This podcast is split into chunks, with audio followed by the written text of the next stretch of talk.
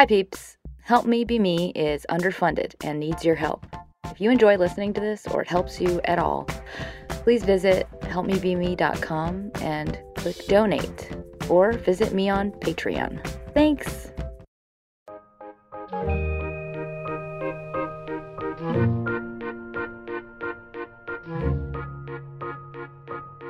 Hi, friends. This is Sarah May, and this is an episode that's all about self sabotage why we betray others and ourselves and destroy the relationships that make us happy. This is for anyone who can't stop trying to convince themselves that they are bad and making sure their happiness goes away as soon as they have it with self destructive actions. This one is for Nikki. I hope this helps.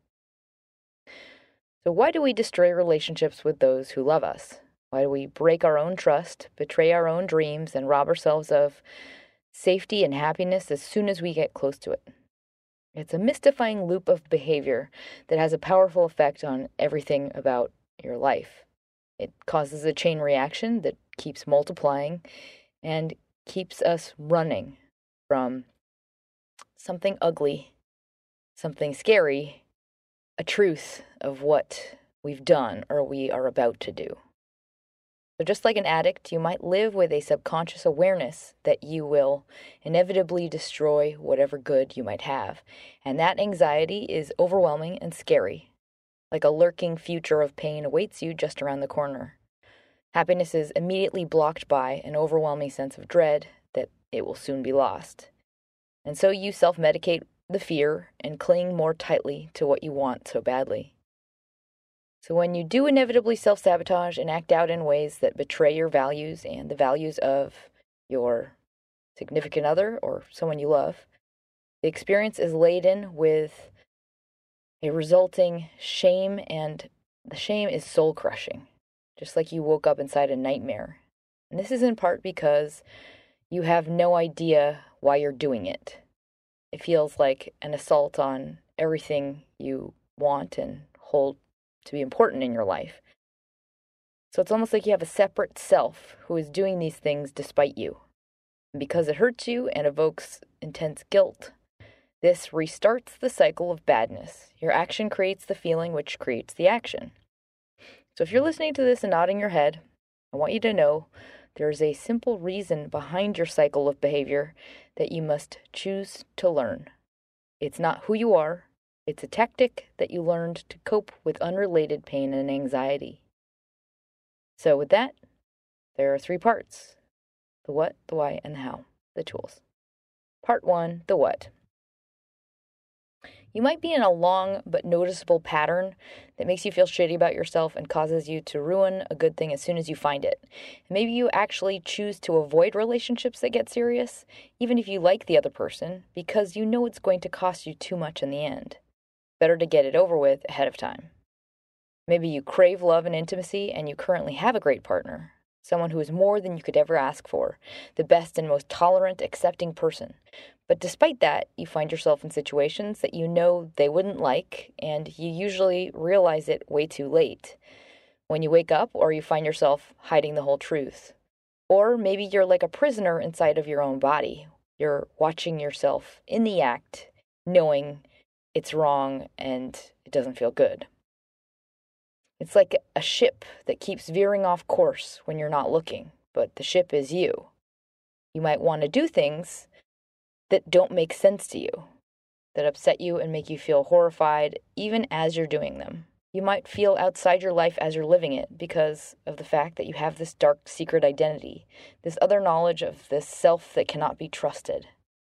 You might experience joy and love and intimacy and then immediately feel terror and sorrow of knowing it's going to be taken away. That that moment is inevitable because they will find out the truth the truth that you have betrayed them, that you are a lie, that the person they know and love is not the person you are. You might feel like you're being tossed by the waves, lifted again to the surface to suck in the air, and then tumbled downwards once again to scratch your life along the rocks.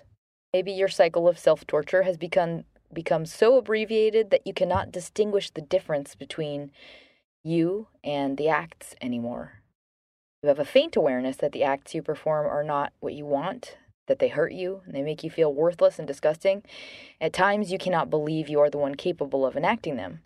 But yet, here you are once again, doing the same things, acting like a bad person, separate from your actions, and in the light of day, you're still the person who has done them. It's an overwhelming pain of loss atop a thick and heavy fog of self hate and hopelessness, and there's no end in sight. Is this really my life? Can I promise myself I'll change it? It I can't. It must be. Yes, this must be who I am. So if this sounds like you, take heart. You don't make sense to you right now, but you make sense to me. I see in you myself in former age and stage of my life. And here's what I can see from my vantage point your problems are not who you are, and they're not your lot in life. They are tied to something specific from long ago I'd like you to treat this podcast as a reason for you to do what I did go to therapy. The word itself probably, you know, triggers all sorts of negative associations or it sends shivers down your spine. And it's definitely a lot of work and it can be a lot of money or it can be a lot of bother. So if you go to the right person and you have the right goal at the forefront of your mind, you will find that it goes by very quickly, it's efficient, and best of all, you come out of it a whole person. Just, it takes finding the right therapist. But I digress for now. Let's get to part two the why. As you know, or may not know, the premise of my podcast is all about the why behind everything we do. Because the reason we are the way we are, the reason we do the things we do, is very much the result of our life experience. Most anything you would do I would do and anyone else would do if they lived your life and they were placed within the same circumstances. So, this darkness you feel or you fight against is not something specific to you. It is in part created by your life experiences. So, know that you are not alone. You're not destined to suffer in this way, and you can and will find understanding and relief from your issues if you pursue the truth with openness, acceptance, and you choose to heal. You didn't arrive here by accident. Your actions are a manifestation of your feelings on the inside dark feelings of shame that don't fit with who you want to be in your conscious values. So your actions are putting this inner feeling into an active context. Just like PTSD sufferers will put themselves into danger so that they can feel more comfortable with the overwhelming emotions of terror, it's this way to empower yourself in the face of these overwhelming feelings and make sense of them. So, your old experiences have created this loop of self destruction in you that I'm sure another part of you is trying to rationalize. You're likely trying to give this low and dark behavior a logical source. I am doing this because of X, because of stress, because I didn't get that promotion, because I was drunk, because I really didn't like them anyway, because I'm just a fucked up person, because I'm a liar and I can't be trusted. So, all of these are natural reactions to label something or try and trace a source to something that doesn't make sense to you. There's likely inner chaos going on inside of you. So, polar opposite emotions related to your actions. So, no matter what label you give it, the behavior still doesn't make sense. It doesn't have any logic, doesn't come from anywhere, you can't stop it. It's it betrays you. So, the key why to how this loop starts is the denial of a particular dark feeling, a denial of what we are ashamed to feel or afraid to feel. So, the dark feelings go unacknowledged because we are afraid of them or we don't want to feel them. And why we don't want to feel them is it could be a variety of things. It could be because it betrays us morally, because it terrifies us. We just simply can't bring ourselves to look at it. It can be because we cannot even identify them or their causes. Like we literally can't hear them or, or spot them. Or it could be because there's nothing we can do about them. And so we ignore them, we medicate them, we stuff them away behind busyness and bury them under things that will hopefully demonstrate to ourselves that we are good and we are powerful and we are in control and that we're different than these darknesses. So we work harder and harder to be better in all the other areas of our life. And it is here, in this efforting, where this shame monster thrives. So I'm calling it the shame monster. So when we're running away with all of our might and looking anywhere but inside, that's when this sh- darkness takes over. It's it starts to grow power. So with that suppression or that disconnection, this feeling inside us takes on an unpredictable power. That power holds the ability to destroy what we in our chosen self have decided is what life should be. But that is not all of who we are. So we live in kind of a half awareness of this darkness and a fear that our present lives are but a passing ghost that cannot ever really be ours. So it's like it creates this duality of we're not really this person. I'm not really here. I don't really have this stuff. So if you push these bad things down more and more, you're holding it in. And the more you're trying to hold in, the more pressure builds. Even if it's just a little bit a day, you know, a little bit of lying here and there, it only comes up comes up once in a while. Eventually this pressure explodes. So the more you don't look at the pain or confront it, the more full that pot becomes. So it's always there, it's bubbling, and it needs constant attention to keep it in, to keep it at bay, to suppress it what a lot of work that will be for a person that has a busy life and has other demands and stresses and priorities, that takes so much energy on its own just to manage and keep away all of those feelings. And it takes a lot of energy. It takes a lot of just, it's a strain to keep it all down. When stress or other life issues tax us to the point where we cannot suppress the feelings anymore. So the slip ups are usually major and they usually cost us a lot, cause harm to us, to innocent bystanders, standards, the people we love. They wreak havoc on everything we've built, and they are of an opposite truth. They're an opposite being, the one you tried to talk yourself out of that you don't want to see, you don't want to believe is there. But it's this being that's grown from many collective hidden truths like this it's built up by many tiny little pieces. So it's like you built up this uh, like little tiny wads of clay each day are suppressed and eventually it forms into this ugly other self the shame monster. So this monster escapes when you don't have enough energy left to keep watch over it. But the monster has taken on all this power because of being suppressed because all of these lies have built up to be something overwhelming and terrifying when in reality they're all just tiny little bits. It's become more than it's it really is at its core. So what is the shame? What are these feelings? Are they mine? Why do i do these things that i don't want? Well everyone has good feelings and bad all the time. Everyone has the capacity for good and evil all the time.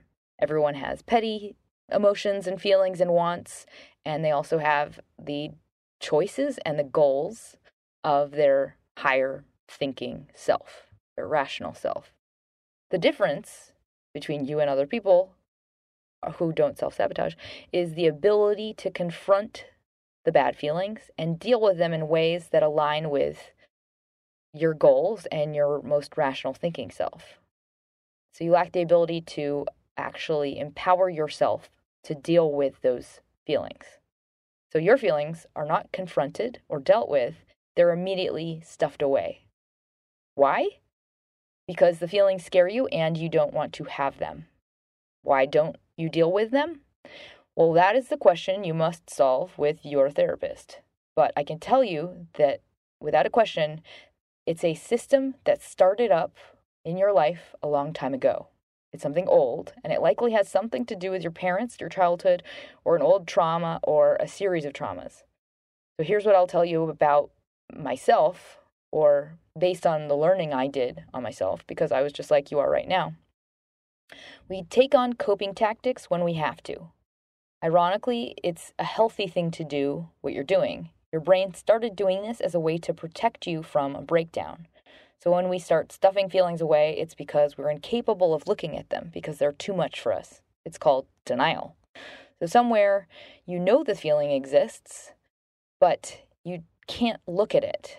And that's why I believe that this is tied to something ha- that happened at a younger age. Because when we're young, we are very vulnerable and very incapable of dealing with heavy emotions and feelings of powerlessness. You need a full and confident base to stand on in order to confront what is overwhelming and bigger than you. And so when you're young and you feel really overcome and helpless and you don't have somebody to make you know it's okay, you cope um, in any way possible. Your brain will cope or it will break, just like a system overload. So you likely took on this habit because your body and brain were protecting you from breaking. And that was helpful at one time, but it isn't helpful now. Now, this system of self protection is overriding your life and making you feel powerless in the face of it. When we have overwhelming feelings that don't make sense to us, these ghosts of old terror will try and assign new reasons for them and distract ourselves from them, or we'll just stuff them away. What does stuff mean? Hide, smother, swallow, ignore, distract from, numb with substances. The way we get away from anxious feelings and dark, deep, sad feelings and terror like fear feelings is to just put them inside, ignore them. It's like push them away from our consciousness. So, what happens when you stuff things is they still are there, but they're kind of at a deeper level of your awareness and they actually affect your behavior. They affect the way you perceive the world. And they just kind of fester and they compound each other. So occasionally they uh, rise up and explode, and they're much bigger and more powerful in the ways that they affect you. But with all of this compounding, they all still exist and they're always secretly guiding your perception of yourself. And they tell you different things about yourself, and they're all false. So they can be things like, I'm a bad person, or I'm a deviant, or I need this other thing to feel okay, or I'm damaged goods. So you might not even know that you have negative feelings about yourself, because I didn't. I had to trace them via my actions. I was acting as a person who didn't love themselves, but if you asked me, I'd say, Of course I like myself. I'm awesome. And that's because I was cut off from the sense of the darkness, I had no awareness of it. So here is a starting point for you to investigate yourself. What are your actions telling you? This is the unconscious way you feel about yourself. So if you can't connect the dots, that's a sign you are stuffing something super old. So, for example, if your actions say, like let's say you're lying and cheating, your actions are telling you that you are a dishonest person who betrays people. That's a belief you have about yourself. So, if you're wondering why you have a dark belief about yourself in the first place, I'm going to give you some common areas of darkness that get stuffed when it comes to our uh, our foundations as a person. Like what creates this system of of thinking. I think I have five. Number one, fear of abandonment. So this is a common reason behind self sabotage in relationships. If you had a caregiver who abandoned you permanently or on an irregular basis, or you lost somebody who is vital to your survival at a very young age, the pain of the fear of potentially losing your lifeline will be similar to PTSD. And if you're very young, it will overtake you and cause you a an extreme amount of discomfort and anxiety as soon as you feel um, safe because you're waiting for the other shoe to drop. Your your threat system is going into overload, anticipating this thing is going to be lost. So, as a present day person, as soon as you feel attached or you feel like a, an emotional bond that's similar, like to love, the fear will start in and it will feel overwhelming. It'll cause like an extreme amount of anxiety, and you eh, won't be able to manage or make sense of the anxiety. So, as a way to feel comfortable with this terror, you will take it into your own hands. And as soon as you do, the feelings are manageable. Even though you are wrecking something you love and you're hurting yourself and hurting other people, it's a lot less painful and a lot less overwhelming than the anxiety of being in that terror moment. So when it's in your control, you can see the pain. You can see it in your own power. So it doesn't it doesn't hurt so much when you're the one that's doing it.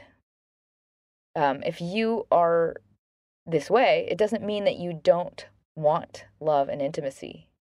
So, whenever this happens, you will likely also be experiencing the feeling of mourning and sadness that you don't get to have this thing you want. So, if you have a childhood with abandonment issues, this can also manifest as a loss of interest in somebody as soon as they come too close to you or show you love. So, you're more comfortable in the longing and distance stage. And as soon as things get close, they don't fit what you like as a relationship. So, you might immediately drop people. That's number one. Number two, undealt with trauma.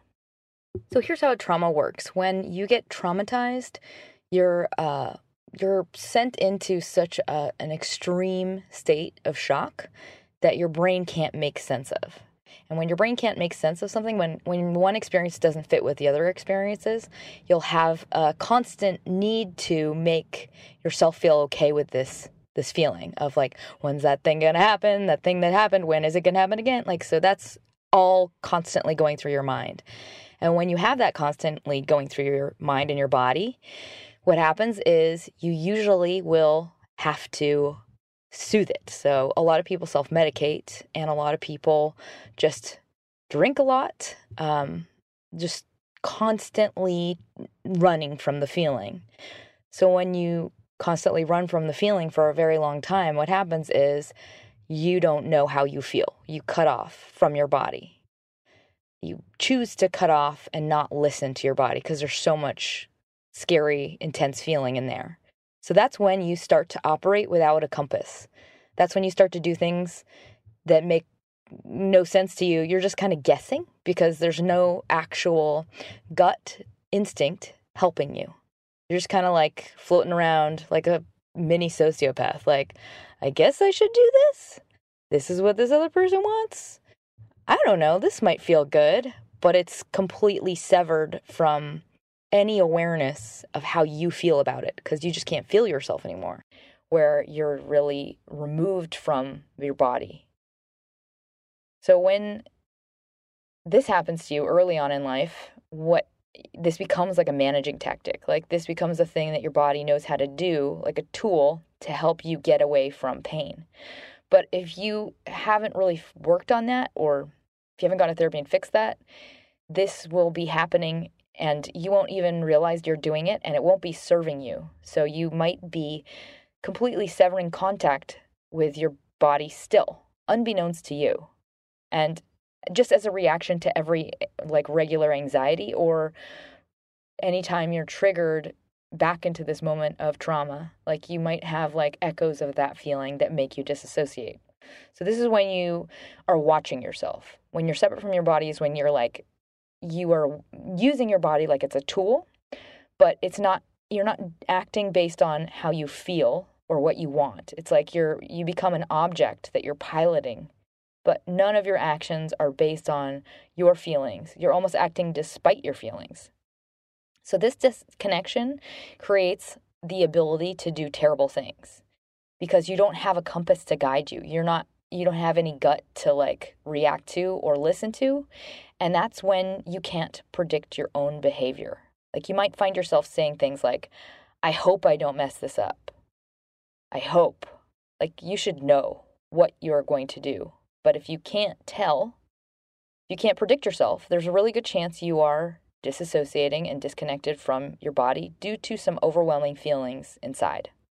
And it could even be that you are just employing the disassociation because of just habit. Like you aren't even experiencing the triggers anymore, but maybe you just keep disassociating because that's the like you're just used to it. It's an it's not something you need anymore, and in this case you must learn to listen to what is going on inside of yourself. Like you actually have to train yourself to stop and like decode what am I feeling? What is the feeling saying I want? Is feeling bad or good? Because it's chaos. Like if you have been avoiding painful feelings for a very long time, you likely have complete inner chaos and conflicting emotions all the time. So it takes a lot of pulling out of like very like listening as hard as you can. And that process, you just have to start by choosing to do it. Just start by choosing to try and figure out how you are feeling and try and figure out like what makes you feel good, what makes you feel bad. Number 3, PTSD from repeated traumas. So, if you grew up in a stressful environment and you had lots to be worried about, like you lived with a constant sense of um, I'm in danger. When's the other shoe going to drop? Are they going to explode? Is something bad going to happen? So, a healthy way to cope with this is to control it and to make something within your power. So, it's all spelled out in this lab rats test. There are quite a few, which is sad because, yeah, rats are animals. But basically, if you subject rats to a threat at random times, they develop fear and anxiety even when the threat is gone. And also, if you give a rat pain at a predictable time, it will be just fine. So, how this ties to destroying your relationships is that every time you get too comfortable, you might feel overcome by the anxiety that exists from previous traumas. So, it's just uh, in those moments when everything seems good and you feel happy, that's when things feel like something terrible is going to happen. Like this is the time when everything goes wrong. Like something ter- like something is abnormal. When everything is good in your life, that's when you're like, "Wait a minute. Nope. This isn't this doesn't make sense. This isn't my life. This isn't how it works." So to control that anxiety, you destroy something in your life, the relationship, the job, the anything good. It's like a way that you can control the pain. So if you experienced an extremely painful loss, uh, of somebody you cared about, or even you went through a really painful breakup when you weren't expecting it, this could cause you to feel the same overwhelming, uncomfortable feeling when everything is going well. And it's the anxiety that is difficult to cope with. So you might be empowering yourself by being the one that breaks it because it's relieving this other kind of pain. So, this coping skill that you learn can also be something done with sex. So if you had a person in your life who sexually abused you, you might have taken control of the abuse by becoming sexual, by provoking the attacks. Because when you know when they're going to happen, they're way more manageable. So this then becomes your identity. I am sexual, I am seductive. People love me for sex. So if you are dating or trying to fall in love or trying to be um, committed and good, you will still likely believe this is your identity and your value that you are, I am sex, I'm a seductor. Even if you hate the sex you're having or it means nothing to you, it'll be like this role that you can't stop acting out, which is a shitty catch 22 because it removes you from fulfillment. You're not even participating in the benefits of love. You only ever give yourself to others just because it's like this false identity from a long time ago. So if you find yourself giving yourself to others who you don't like, or others have power to make you play a role that you don't like, this could be the starting point for your therapy. Number four, a childhood full of fighting and chaos. So, in other words, you might be just comfortable with discomfort. It's because it's what you're used to. So, it's where relationships make sense, it's where the world makes the most sense, and it's where you know how to deal with your life where you know how to feel. I need relationships to be tumultuous and volatile. I need to fight and I need to destroy them, and then we can come back together and feel safe. And this might be just based on um, this, like some sort of relationship history, that this is how you identify when you are loved, when you're in this really tumultuous destruction part of your relationship. Number five, painful feelings of low self worth. So, this one is tricky because it can be completely invisible to you. You might be simply acting as a person who doesn't covet themselves despite being completely self respecting in other areas of your life. I used to be like this in my behavior toward myself, and I had to learn to be self protective and self loving from scratch. So if you're not sure, use the same line of questioning. What does your behavior tell you that you are telling yourself? So if you your behavior will dictate to you who you are and how you feel about yourself. So if you lie and betray others, your behavior says, I'm a bad and untrustworthy person. That's your answer. You have a bad definition of yourself. So those painful feelings of low self worth can motivate a lot of very damaging behaviors. So your marching orders for personal growth are to solve for where those definitions began. Who was it that made you feel like a bad person? How did that belief start? My guess would be that it's likely tied to an old relationship like one with your parents. It might be super subtle too, like it's too layered or it's it's so complicated that you can barely believe that it would be the source of that belief. But just begin to investigate and write down any possible leads. Number 5, bad kid syndrome. Feeling that you're a shitty terrible person and you deserve to be punished. If your family role was such that you look you took on the black sheep or the bad kid role, or maybe you moved to a new place and you felt so vulnerable that you took on a new persona that was tougher than you really were, you might be still living out that prophecy because you have now convinced yourself it's who you are. So if you currently live close to home, you might also have others in your life solidifying that role by constantly placing you back in your old emotional shoes. So, by bad kid, I mean a person who is selfish, who will always disappoint others, who can never change, who is always coming from a bad place, who doesn't get it, who has a messed up track record or lots of war stories to tell, who feels like the fuck up of their circle, the one living on the outside of normal. So, even if you're a boss in your career or in other areas of your life, you might have a habit of being the bad kid in how you relate to others personally. So, Here's the starting point to self examine. When you talk about yourself, do you couch your stories in the good and positive or the extreme? Do you remember all the good and happy things from your childhood and high school years? Or do you first recall the not like everyone else things? So, those are the five that I thought were the most relevant to this topic. So, if you learn healthy coping tools, like with a therapist, or from your parents growing up, you can manage the negative feelings and vent them, or you can put them in a, a logical place so that they don't overcome you. I think about repression as the stuffing metaphor because eventually it'll explode in an extreme form, like out the other side of your head. It's like you become overcome by this darkness because it's all built up. Otherwise, if you hadn't stuffed it, it would be like a dark passing truth or a fearful feeling, but you would know how to address it and you would have the control to address it. So, how do these parts of you take on so much power? They are validated every single time you hide something from yourself. The negative becomes more true when you find yourself lying and hiding things, like more food for the shame monster.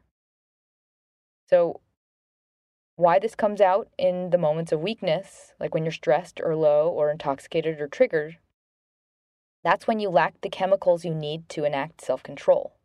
When we're tired or we're stressed, we are acting from the less evolved part of our brain. It's the lower self, uh, the threat system. It's like the the slower, less evolved, simpler actually it's a faster part of your brain. It's the less evolved um, part of your brain that you share with other animals. Well with reptiles. And it's the feelings that come from fear selfishness threat to ego need desire impulse. In other words they are not reflective. These thoughts are not uh, intelligent and they're not coming from the you who knows what you truly want.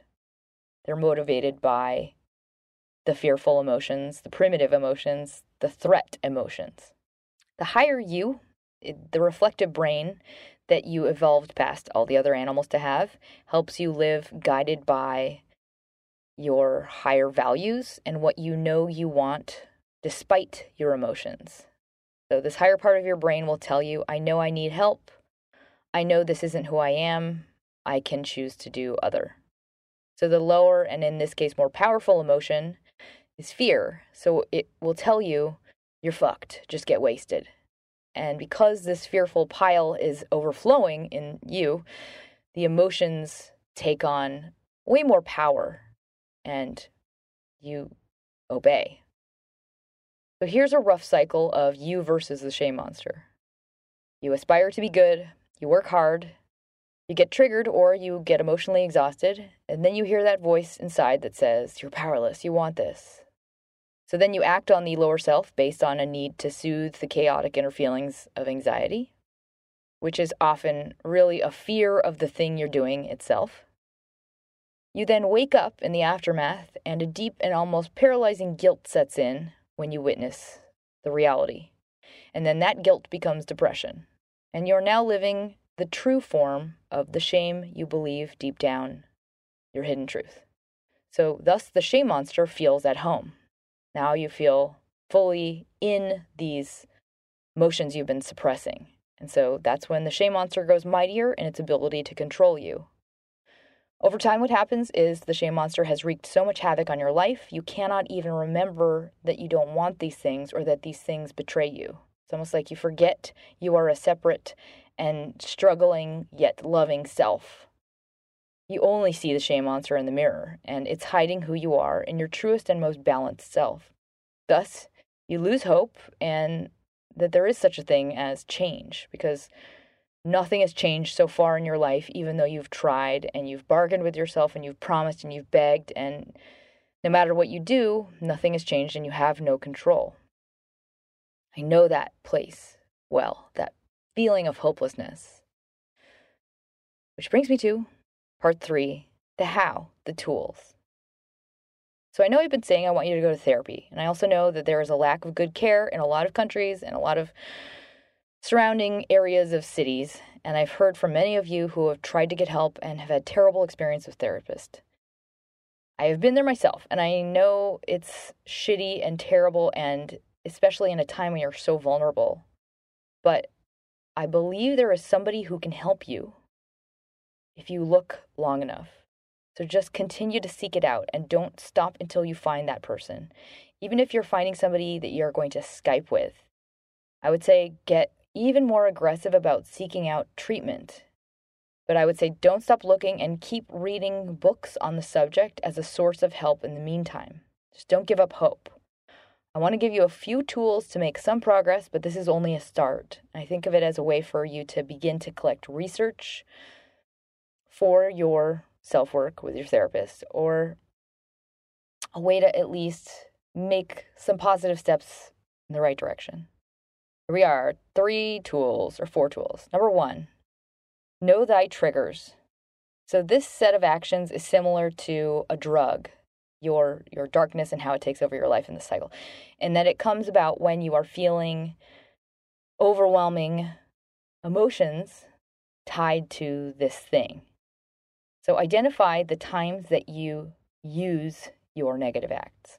What are your danger zones? What are the consistent factors? Like, are there any trends? Where are you when this happens the most? Like, what are the significant details? Any commonalities? For example, I had the most potent feelings of dread during the day in an empty house. It was like that was the window of time when I felt the most potent feelings of terror. My friend has hers when it's dark out early in the day because it reminded her of when she had to go home after school and her dad would be crazy and drunk. So you have some set of circumstances that lend themselves to when you act against yourself. And your job is to start to write down and shape a vague understanding of when that's happening. What are the common threads? What are the emotions that come up? Our muscle memory controls us often without our awareness, and it will be so buried and faint you won't even believe it's tied to something old. But whatever this trigger is, whatever these windows are, they ha- have some connection to uh, a younger self, a, a different time when a part of you felt that way. that same feeling. So just begin to mark down the details of when you are most in need of seeking this out. What's the emotional state you're in? What time of day is it? Where are you? Is it a specific location? Is it a specific type of conversation you have right before it? What emotion do you feel and what age does that emotion feel? What does the feeling remind you of? Anything vague, just write it down. So, what you want to do when you know your triggers is begin to just be hyper aware of them. Like, if you know, for example, being alone and feeling uh, low after work is a trigger point for you, change everything you can so that that situation doesn't happen. Like, be eh, get yourself extra support from friends and whoever else during those times. Number two, greet the feeling. So, in the moments you feel that pang of terror, or the moments you feel the depth of your depression, or the moments you feel that tiny stirring inside, the emotions that feed the shame monster, I just want you to begin a practice of describing your feelings on paper, all of them. Don't roll your eyes. I want you to write them in a journal or even on your phone. You could delete them immediately or you can throw them away. But when you write about this feeling, no matter what it is, the dark, terrible feelings, just let yourself ramble train of thought. And it's better to do it with handwriting, but a phone will work too. So just let all that, all the fear, all the negativity, all the weird, crazy shit take on a physical form in black and white and keep doing this practice. Do it every single day. And the purpose is when you write something down, you remove its power to control you. You lessen its power you bring it to the surface, you remove it from your subconscious, and it becomes just a thing. It becomes this thought. It's less of a truth. It's weird, but as soon as you externalize something, it just becomes a way more approachable, way more normal, and like it just is. And you are completely conscious of it. And as soon as you have a negative feeling or an anxious feeling, just as a general habit, write it down. Read it and see it in broad daylight and describe what it feels like, what it looks like, what you're afraid of, like what you don't want to have happen. All of that should just be something you can read to yourself back in your eyeballs. Uh, number two. Number three, hurting, take action. So imagine this is me doing a super selly commercial for a miracle pill called Action. Got a big red star next to it. And right now it's free. This miracle pill is the only thing you need to do to start helping yourself. So do this, take this pill called Action whenever you hurt or feel hopeless or powerless or, or overcome by just the pain of whatever is happening in your life. Instead of allowing your shame monster to bask in the jacuzzi that is your pain and wallow, take one action. Take any action in the right direction. So, I mean, anything. Go on a jog, book yourself into a 12 step meeting, go to a class, schedule a therapist appointment, find a new therapist, start reading the new book you bought on the personal growth issue you're struggling to understand. Whatever you do, stop the indulgence in the shame. That is how you make more and more of it. That's how it controls you. Stop and take action in any kind of positive direction, even if it's unrelated. Anything good. So, volunteer at the dog pound. I set I would say set up a list of these types of positive actions for yourself ahead of time so that you can just spring into action when your wits are not about you when you're triggered. Number 4. Do reps of pause. So, this is my workout assignment for you. Begin a practice of pausing. And this is a way to basically enhance your reservoir, like grow your actual energy reservoir for self control. So, before you do any automatic habitual function throughout your week, practice just taking a moment before you do that thing and change your behavior and just take a beat and say to yourself, one 1000 in your mind. So, for example, before you brush your teeth, if that's something you do on a loop all the time without thinking about it, before you do it, stop, and consciously pause. So, what this does is enhance your ability to choose instead of react to the emotions that tend to take the wheel of your body. So, you can practice with anything that's automatic, and it's especially helpful to do something that's motivated by urge or chemicals. So, for example, before you take a bite of your lunch when you're really hungry, pause. One 1000. So I want you I want you to begin to identify that during the times when you feel triggered or upset or like you're powerless, you are actually able to change your behavior. And it helps in those moments when you feel like you're about to just spring into some sort of action that you don't think you're not thinking about, pause. Just give yourself an extra moment of time to decide and just consciously stop yourself from doing any action. And what I want you to do in that moment is just witness, watch the feelings that are going in, on inside of you. Just kind of narrate them to yourself. Just watch them yelling or screaming or doing nothing like just whatever those those feelings are just allow yourself to watch and observe them going on inside of you and not do anything about them so most of the time when we have powerful feelings or habits we feel helpless against we think we cannot do anything to change them. And in reality, we are always in control. It's just the, uh, the, the lack of intervening in that process that takes, it creates that illusion. So all it takes is being successful once in the face of your powerlessness to realize that you can alter your behavior and you can choose different. It's all about getting yourself the right support and empowering yourself in the right ways. If you're wondering what to do if your shame monster is so dark and scary you don't believe you can face it, I can relate. But no matter what it is, there are others who have faced the same thing and surpassed it. And there are people who were lazier and weaker and stupider with less resources who have overcome it, just because that's how much time we have lived as a human race. I'm saying that to make you feel good. So know that you are already on your way. I know that you can do this and you are already in the process of confronting it because you're still listening to me. You are not more broken than others or alone in your suffering. So if you're afraid to see your life after you heal and change, again, I can identify, but know that the fear you feel is exaggerated and misplaced. You get to be the author of how you choose to integrate your darkness with your higher self. So you get to choose how you want to address the feelings and how they are allowed to change your life. And yes, it can be incredibly scary to not know whether or not others will accept you or still love you through your growth. But this is you giving them the gift of an ability to decide. It's not your job to make sure they can tolerate it or to control how they will feel.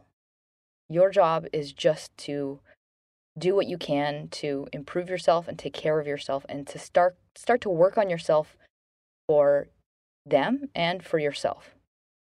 This act comes from the best place possible. So having been where you are right now, I can say the fear of the outcome is a thousand times worse than the outcome. And to be relieved of the pain and the anguish of the hiding is the most amazing feeling. There's like a massive burden that lifts on your life.